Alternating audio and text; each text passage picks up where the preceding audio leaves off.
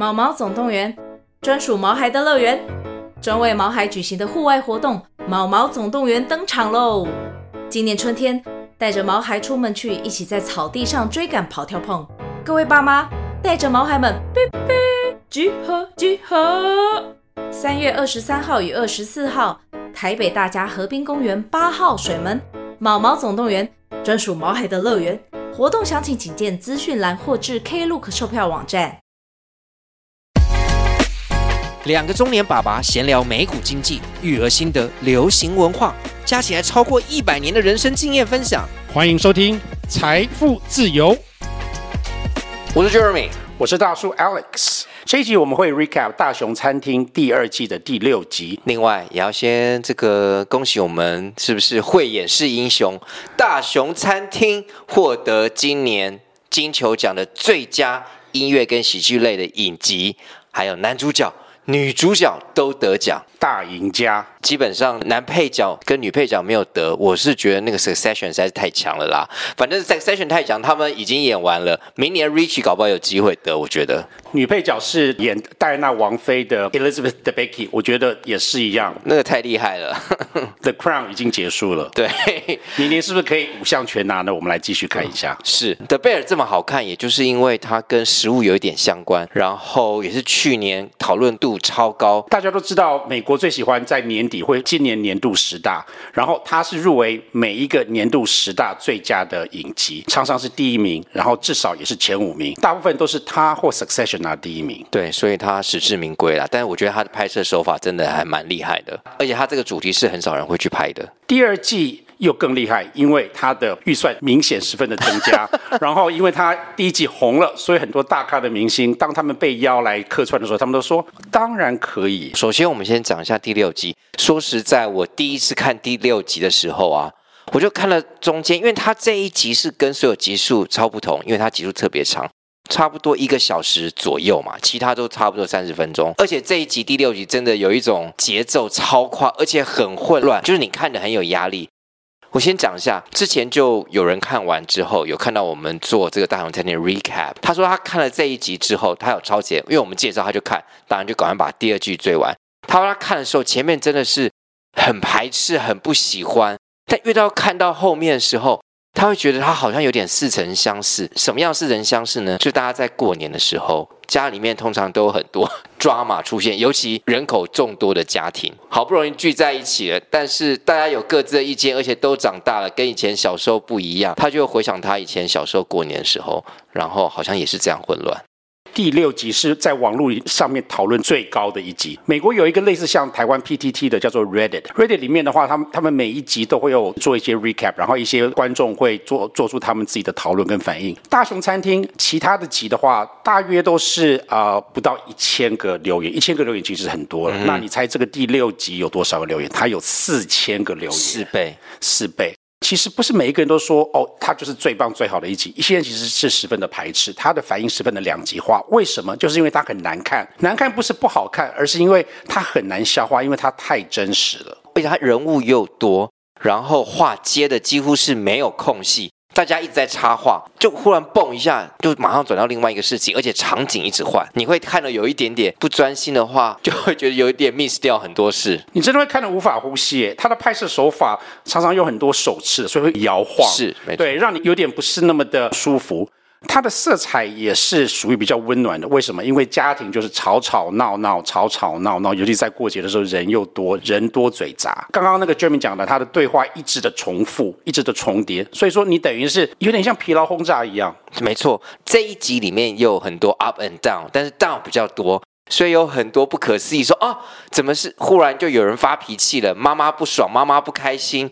然后讲到这个妈妈，当然她也是很有名的演员，她就是 Jamie Lee Curtis，她是本届《他马的多行宇宙》得最佳女配角的 Jamie Lee Curtis，在奥斯卡，就呃二零二三年的，对，二零二四年还没有颁发，是，所以呢，她感觉一看完就觉得，嗯、呃，妈妈好像有点躁郁症哎，不知道吗？她觉得有躁郁症。对，老实讲，我会觉得说，这个全家都应该要去看那个精 精神医科，全家都是神经病。我们自己的家庭可能没有到这么的程度，我们的妈妈可能不会在过年的时候煮完年夜饭，然后把车子开到我们的 dining table，然后把这个整个整个 dining table 撞掉，当然是没有这么严重。但是我觉得每一个家庭都有一个所谓的。问题人物吧，大家会觉得他是一个好像有点是未引发的炸弹。你不知道说在这么多人场面下，他会出锤，他会说出或者做出什么事情，然后把这个整个气氛搞僵搞乱。尤其是大家庭，我觉得像我们小时候，好像很多过年的时候，大家大家庭。的聚会比较多，就是可能有很多表兄弟，还有姑姑、叔叔、嗯、阿姨、奶奶、爷爷、外公、外婆、阿公、阿妈这些聚在一起，越大的家庭，我觉得发生这样的几率也会比较大一点。一些观众说他花了四五次才有办法把这个看完，因为他看到一半就觉得看不下去了，就甚至有人说怎么大，他看了六个月才看完。大叔，我们当然没有到这种程度，但是大叔看完这剧之后，我觉得我应该去跑步来舒压一下。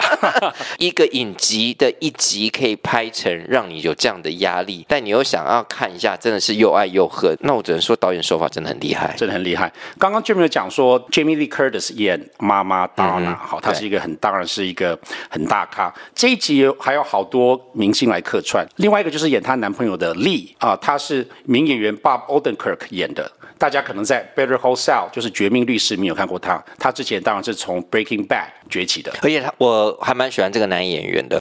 他之前有演这个《Better Call Saul》，几乎每一季都会被提名这个戏剧类最佳的男主角，但都没有得，因为因为其他的太强了，其他太强了，但他因为演的不错，因为他被提名的这几年刚好就是《Succession》呃传奇的时候，嗯，《Succession》是真的是拍的太好了，对，所以就是被挤压，而且《Succession》又很多男主角都被提名。对 我觉得演妈妈的她就是真的不是一个很讨好的角色，就是她是一个酗酒的妈妈，然后对小孩子其实是有点精神的虐待，又是绝对十分的自恋。我觉得在这个家庭成长，你你可以知道说为什么 Michael、Sugar 还有 Carmy 他们三个都有自己不同的儿童创伤跟问题需要去解决。而且我觉得他是不是有一点男女不平等啊？我这样感觉起来就觉得好像对 Sugar Natalie 好像没有特别的友善，只是他做菜好像把盐。看成糖，还是把糖看成盐？嗯，对，然后就一直记得这件事情，这样好吗？然后还要在众人面前再嘲笑一番，把盐看成糖，主要是告告诉我们他的 sugar 呃、嗯、小名是怎么来的？因为他就是把盐看成糖，然后把他的那个番茄酱、他的肉汁全部都变得 他说什么好威一 punch，对，夏威夷式的这种果汁的甜味，番茄酱就 tomato sauce 变成 Hawaiian punch，所以所以说之后他的小名就叫做 sugar。我觉得这很有趣的，就是你会发现这三个兄妹里面，他们都扮演不同的角色。女儿就是扮演一个所谓的 peacemaker，她想要就是大家得到一些宁静，让整个气氛和好。你有注意到说吗？她在整集里面，她一直偷偷的把妈妈的酒倒掉，掉。嗯，有看到，因为她就是想要说，哦，妈妈有酗酒，妈妈有酗酒，酗酒的问题，但是。哥哥看出什么点？他越想要关心妈妈，越想要问说 “Are you okay？” 你还好吗？妈妈就越火大。嗯哼，这个我觉得十分有趣，因为我其实见过蛮多就是母女之间的情节，然后妈妈可能会比较宠爱儿子，嗯，然后跟女儿反而常常会有一些情节上面的纠葛，就一些小事情，可能儿子做的话，可能不会这么大的反应，反应，对，但如果女儿做，好像就会反应很大。嗯哼。那我觉得他妈妈，我觉得应该要看医生啦，要吃药一下。对，然后她的男朋友就是妈妈的男朋友 Lee，他扮演的角色，我觉得就是找来跟 Michael Carmy 的哥哥作对的。嗯哼，他从一开始就一直在别人面前没有给他面子的点出他的失败，他是多么的鲁蛇，所以他的角色也十分的重要，也是大看点之一。那所以这一集的主题就是，是不是意大利在 Christmas 都会吃 Seven Fishes？的这个七鱼宴呢？对，我也很好奇。但是这里面菜好像没有什么重点，我只有看完整集，我有知道它有剥龙虾 （lobster），这个印象比较深刻。其他那个鱼啊、肉酱就很快就过了。大家好，大叔有做一些功课，所以说我还是有一点话可以讲的。我本来是后面才要讲，好吧？既然你已经提起，我们就来先提前看剧学做菜。七鱼宴 （Seven Fishes） 有哪些菜？首先，什么是七鱼宴？Seven fishes，就七个七只鱼哦。七种海鲜的料理。哦、七种海鲜，你看，哎，因为什么？那个龙虾还有蟹肉，它它们其实不是鱼。哦、好，大叔没有看到七种的海鲜料理，但是我。我有看到它有六种左右，等一下我一一来讲。这个传统其实是一个意大利移民的传统，它是从西西里岛啊起始的，所以有很多海鲜，有很多海鲜。不单单西西里岛，大家要记得，意大利其实是一个半岛，它的三面都是环海，所以说它。不是只是有披萨跟 tomato sauce，还有就是那个 tomato sauce 那个 spaghetti meatball 有名而已。它的海鲜其实是十分的好吃。是好，有一个传说就是这个七鱼宴，就是因为他们意大利移民到美国的时候，他们就在船上带着他们最珍贵的不同的食物跟海鲜，然后到 我觉得这样会不会坏掉？你有没有觉得把海鲜带上到船上面？这个是传说嘛？这个干嘛这有点奇怪的海鲜不不，如果我们在现在买海鲜不不冰箱，可能一天之后就臭。掉了，不用到一天，有时候因为七种不同的海鲜料理，你要七种不同的做法，所以这个就表示做这些菜的人对要吃的那些，不管是食客还是他的家人，对他的爱，因为他需要花很多的时间，大费周章才有办法煮出这七道菜，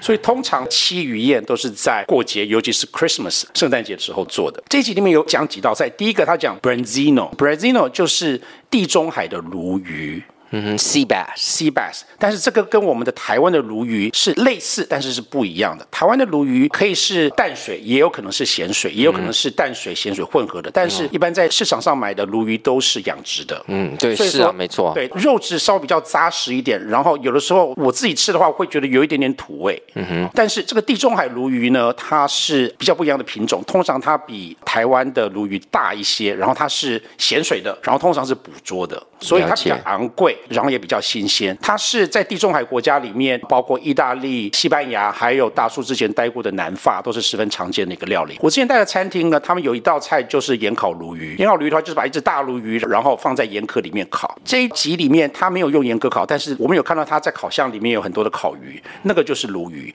但是它看起来比较小就对了。但是不管怎么样，应该就是这一道 Branzino。一般来讲的话，大大家会用原味吃它，然后就是用一些香料，还有柠檬啊。呃橄榄油来配它，嗯哼，对，就吃原味。这个跟西方人比较习惯吃的鱼不一样。西方人我觉得好像比较怕有骨头的东西，是，所以很少看到他们有整条鱼去烤。但是在地中海，尤其这个烤鲈鱼，常常是整只鱼去烤。了解。第二个是 Oyster Rockefeller，Oyster Rockefeller 就是烤牡蛎。Rockefeller，我只想到纽约那个 Rockefeller Center，对，滑冰的那个，是跟这个有关系吗？真的，Rockefeller 就是美国上一世纪的一个首富之一嘛。是，对。听说这是他最喜欢的一道菜，因为它叫做 Oyster Rockefeller，所以大家可以知道说它是一个发源于美国，不是从欧洲起源的。Oyster Rockefeller 烤牡蛎的做法，就是在牡蛎先壳之后半壳，然后上面放面包屑。奶油还有香料，然后焗烤，焗烤上面呃脆脆酥酥的，吃之前再挤一些柠檬，然后就是十分美味的一个料理，通常是一个开胃菜。所以这个可能在一些餐厅肯定也会看到，在美国一些餐厅当做 appetizer，没有错。下次我要来吃一下 Oyster Rockefeller，十分容易做。如果大家想看的话，我可以我可以做，但是我空头支票开开太多了，太多了。但是烤牡蛎，我觉得市场还蛮大的，大家好像很多人还蛮喜欢吃烤牡蛎。这一道是一个老菜了，所以在一些比较创新的。新型餐酒馆端出来，大家可能会觉得说啊，你真的是干满翻白眼。对，一个家庭的料理是十分十分棒，大部分都传传统的。对，我们有看到妈妈把一个呃 stuffed artichoke 就烤的 artichoke 掉到地上去。嗯哼，对啊，他们家有点恶心。他们家地上还有那个时钟，反正厨房就是十分的脏乱，十分十分的脏乱。我真的不知道卡米是怎么受得了。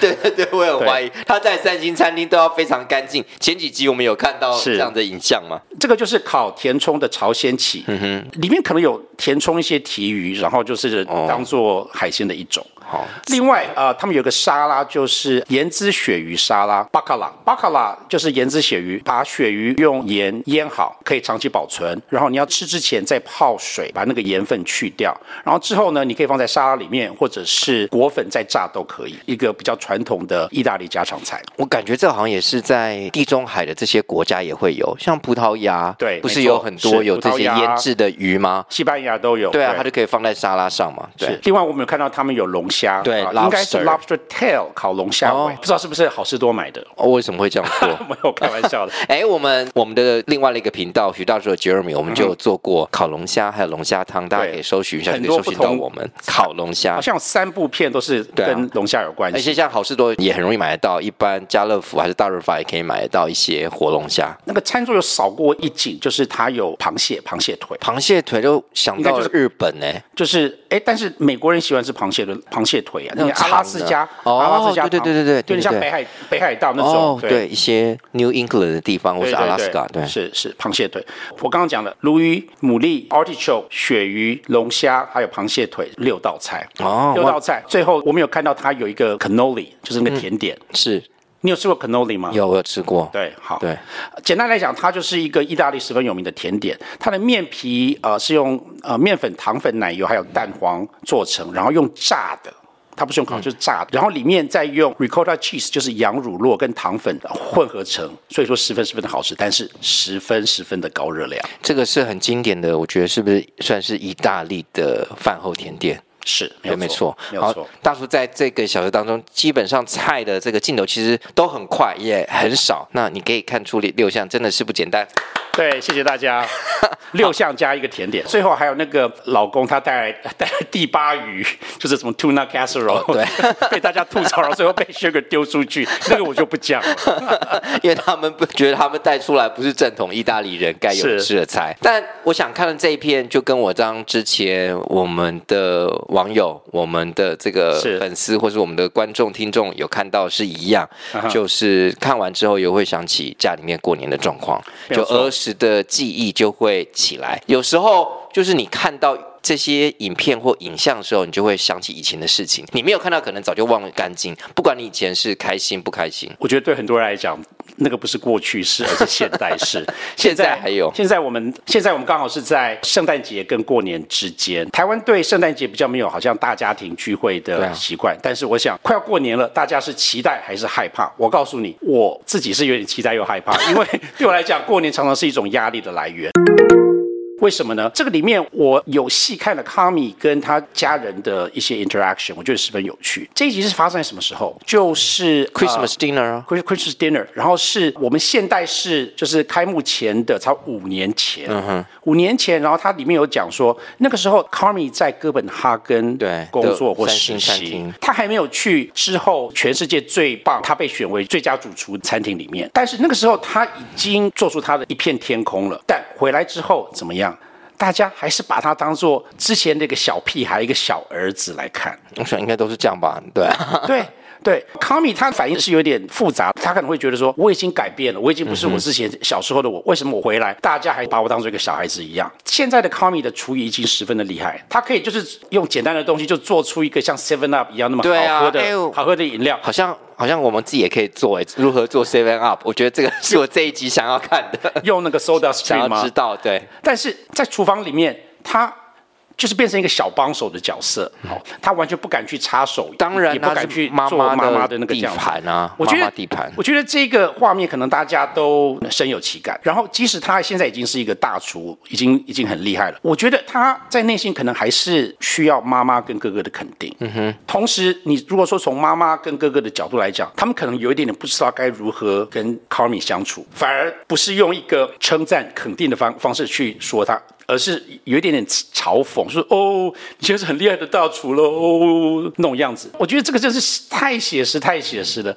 很多很多家庭，我想都是这样子的。嗯，没错。要快过年了。大家准备好了吗？是，呃，刚刚你有讲到说，这个妈妈在煮菜的时候，厨房十分十分的乱，嗯、这让我想起什么吗？我觉得她厨房就像战场一样。嗯哼。然后这一集一个东西又出现了，计时器。哦，是。但是它是一个传统的计时器，就是我们要用转的，然后有发条，然后它它会响。这个让我想起什么是吗？什么？定时炸弹。哦，随时就会爆炸的感觉吗？然后谁是定时炸弹？妈妈，妈妈，Donna，因为在晚餐上，在呃，在餐桌上也很精彩啊，是就是大家就你冷嘲热讽之类的。对，今天的厨房小技巧就是 要善用你的计时器，要保持干净，然后厨房要保持的很干净。你你你自己有保持很干净吗？可能是介于啊卡米跟妈妈之间吧。我觉得现在计时器大家都会用什么？就直接用 iPhone 了，因为 iPhone 很快啊。嗯，你就手机大家都用啊。对不起，不一定要用 iPhone，就是用手机的计时器啦。对，好。另外这一集又知道 Rich 的应该算前妻嘛，因为第一季、第二季前面前半部就已经知道他有小孩跟前妻离婚了，然后就这个是他女儿要诞生的时候，然后他前妻很漂亮哦，对、啊，那个时候他们是幸福快乐的时候，没错啊，前妻还很爱他，那一定有发发生什么事情，不知道之后会不会知道，应该会有一些事情会讲出来了、嗯。有一些观众觉得说，哎，这一季好像。都活在过去，没有未来的事故事往前走。但是我觉得，因为这一集你让我们对这些主要主角的故事跟他们为什么会变成他们今天很重要，十分十分的重要。没错，尤其是像 Richie，Richie 其实老实讲，第一集的时候大家可能都很讨厌他，觉得他是一个 loser 嘛，就是一个妨碍，然后不想要改变进步的人嘛。越来越来，你会发现说，他今天会变成这样子也是有原因的，不一定会变成同情，但是可能可以理解吧。可能这就是所谓的同理心。对，没错。那当然，这一集就是包含了很多他们家庭里面的事情，而造就到后面可能会发生个性上啊，或是本来人物上的情感纠葛，